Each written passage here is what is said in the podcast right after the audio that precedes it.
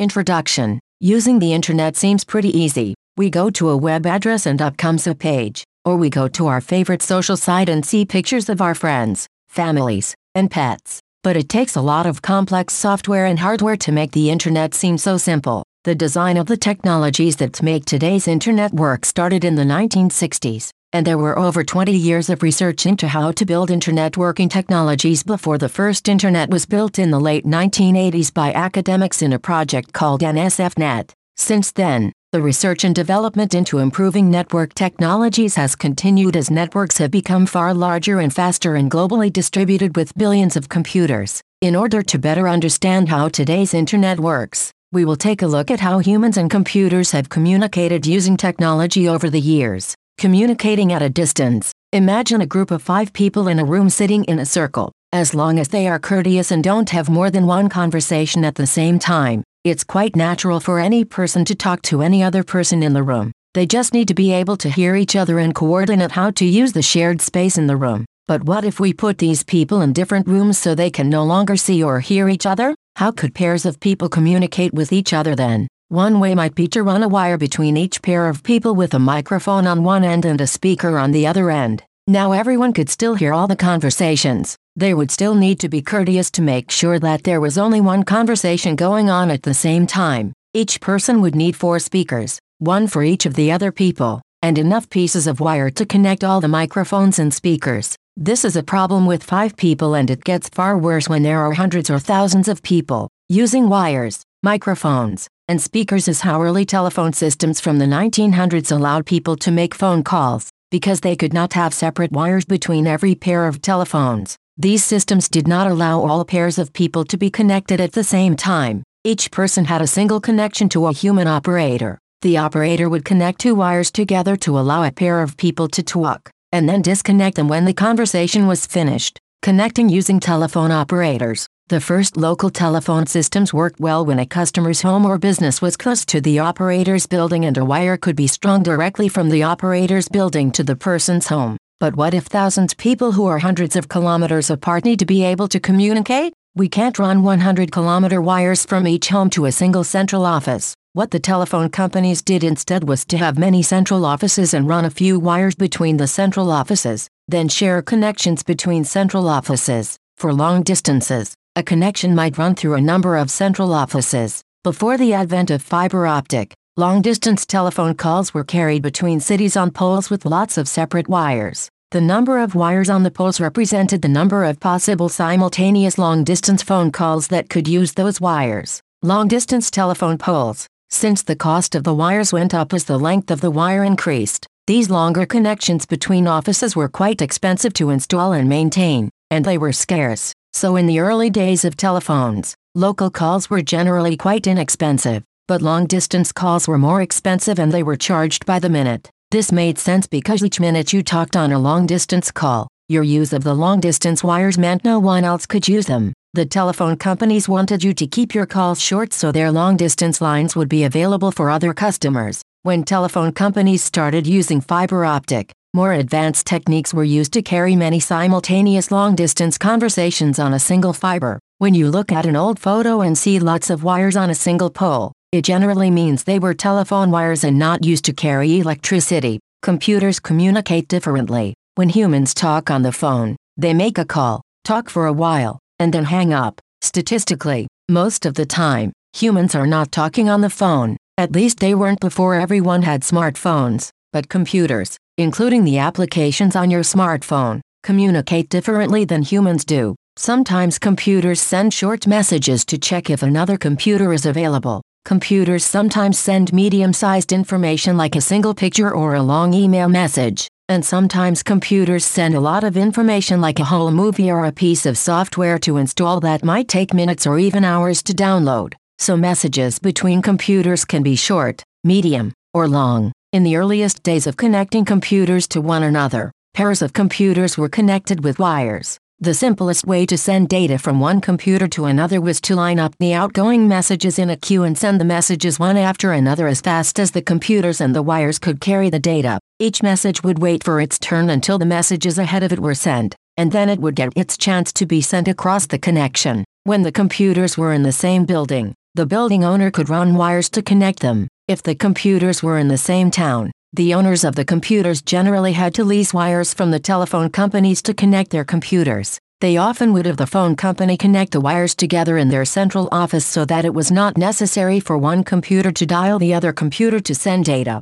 These leased lines were convenient for computer communications because they were always on, but they were also quite expensive because they were used 24 hours a day, when the computers were even farther away. In different cities, the leased lines were extended using the longer wires connecting the central offices. Since there were so few wires between central offices, these long-distance leased lines were quite expensive and their cost increased dramatically as the length of the leased line increased. But if you had enough money, you could lease direct connections between your computers so they could exchange data. This worked pretty well as long as you were only using one brand of computers, because each computer company had their own way of using telephone wires to connect their computers together and send data. Early wide area store and forward networks. In the 1970s and 1980s, People working at universities around the world wanted to send each other data and messages using these computer-to-computer connections. Since the cost for each connection was so high and increased with distance,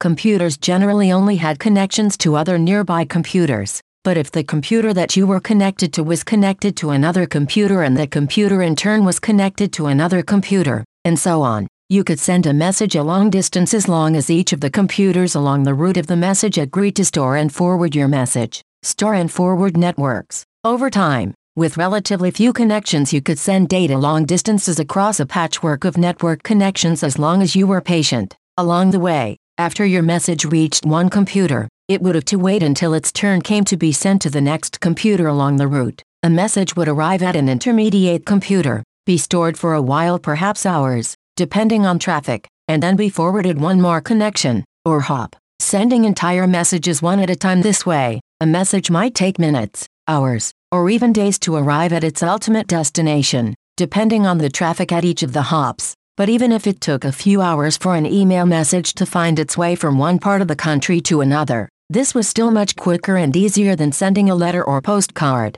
Packets and routers. The most important innovation that allowed messages to move more quickly across a multi-hop network was to break each message into small fragments and send each fragment individually. In networking terms, these pieces of messages are called packets. The idea of breaking a message into packets was pioneered in the 1960s, but it was not widely used until the 1980s because it required more computing power and more sophisticated networking software. When messages are broken into packets and each packet is sent separately, if a short message was sent after a large message had begun, the short message did not have to wait until the entire long message was finished. The first packet of the short message only had to wait for the current packet of the large message to be finished. The system alternated sending packets from the long and short messages until after a while the short message was completely sent and the long message resumed making full use of the network connection. Breaking the message into packets also greatly reduced the amount of storage needed in the intermediate computers because instead of needing to store an entire message for as long as a few hours, the intermediate computer only needed to store a few packets for a few seconds while the packets waited for their turns on the outbound link, sending packets. As networks moved away from the store and forward approach, they started to include special purpose computers that specialized in moving packets.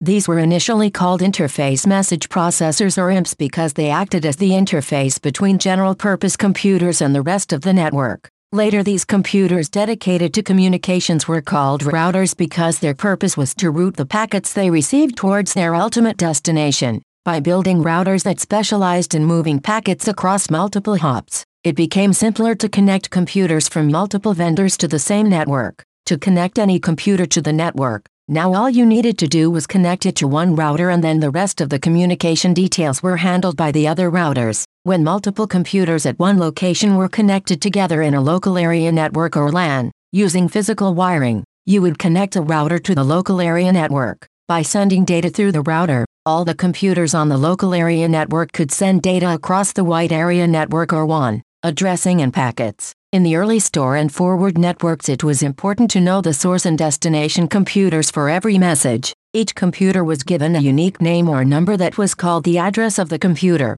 To send a message to another computer, you needed to add the source and destination address to the message before sending the message along its way. By having a source and destination address in each message, the computers that stored and forwarded the message would be able to pick the best path for the message if more than one path was available. When a long message was split into much smaller packets and each packet was sent individually, the source and destination addresses had to be added to each packet, so that routers could choose the best path to forward each packet of the message. In addition to the source and destination addresses, it was also necessary to add data to each packet indicating the offset or position of the packet in the overall message so that the receiving computer could put the packets back together in the right order to reconstruct the original message, putting it all together. So when we combine all this together we can understand the basic operation of today's internet. We have specialized computers called routers that know how to route packets along a path from a source to a destination. Each packet will pass through multiple routers during its journey from the source computer to the destination computer.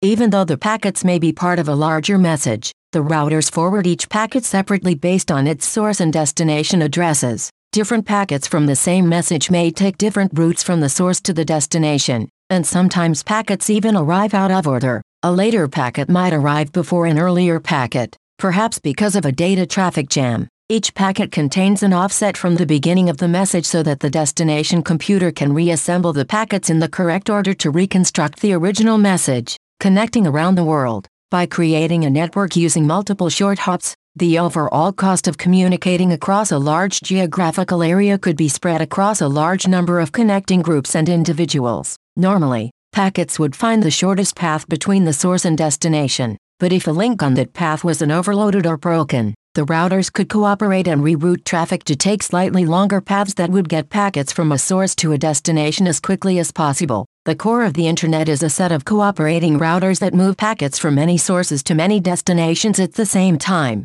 Each computer or local area network is connected to a router that forwards the traffic from its location to the various destinations on the Internet. A router might handle data from a single computer like a smartphone, from several computers in the same building, or from thousands of computers connected to a university campus network. The term Internet comes from the idea of Internetworking, which captures the idea of connecting many networks together. Our computers connect to local networks and the Internet connects the local networks together so all of our computers can talk to each other. This is a chapter from the book titled Introduction to Networking written by Charles R. Severance. This material is currently in draft and is copyright all rights reserved. When the book is complete and published, the author will change the copyright to be Creative Commons Attribution Non-Commercial. Please contact the author of the book at csev@umich.edu if you have any questions or comments regarding the book.